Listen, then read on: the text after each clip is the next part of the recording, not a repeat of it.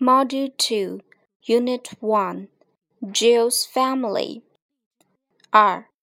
重点句型 one. Who's that girl in the short black dress? She's my cousin, Beth. 那个穿黑色连衣裙的女孩是谁？她是我的表妹。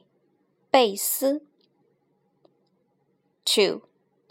Who's that man in the bright green shirt?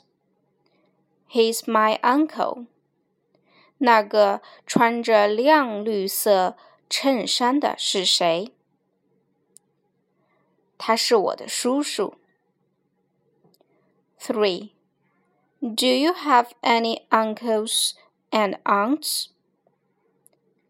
Yes.I have one uncle and two aunts. 你有叔叔和阿姨吗？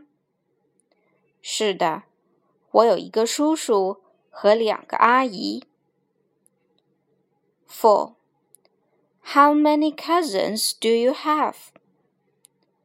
I have four cousins. 你有几个表兄弟？我有四个表兄弟。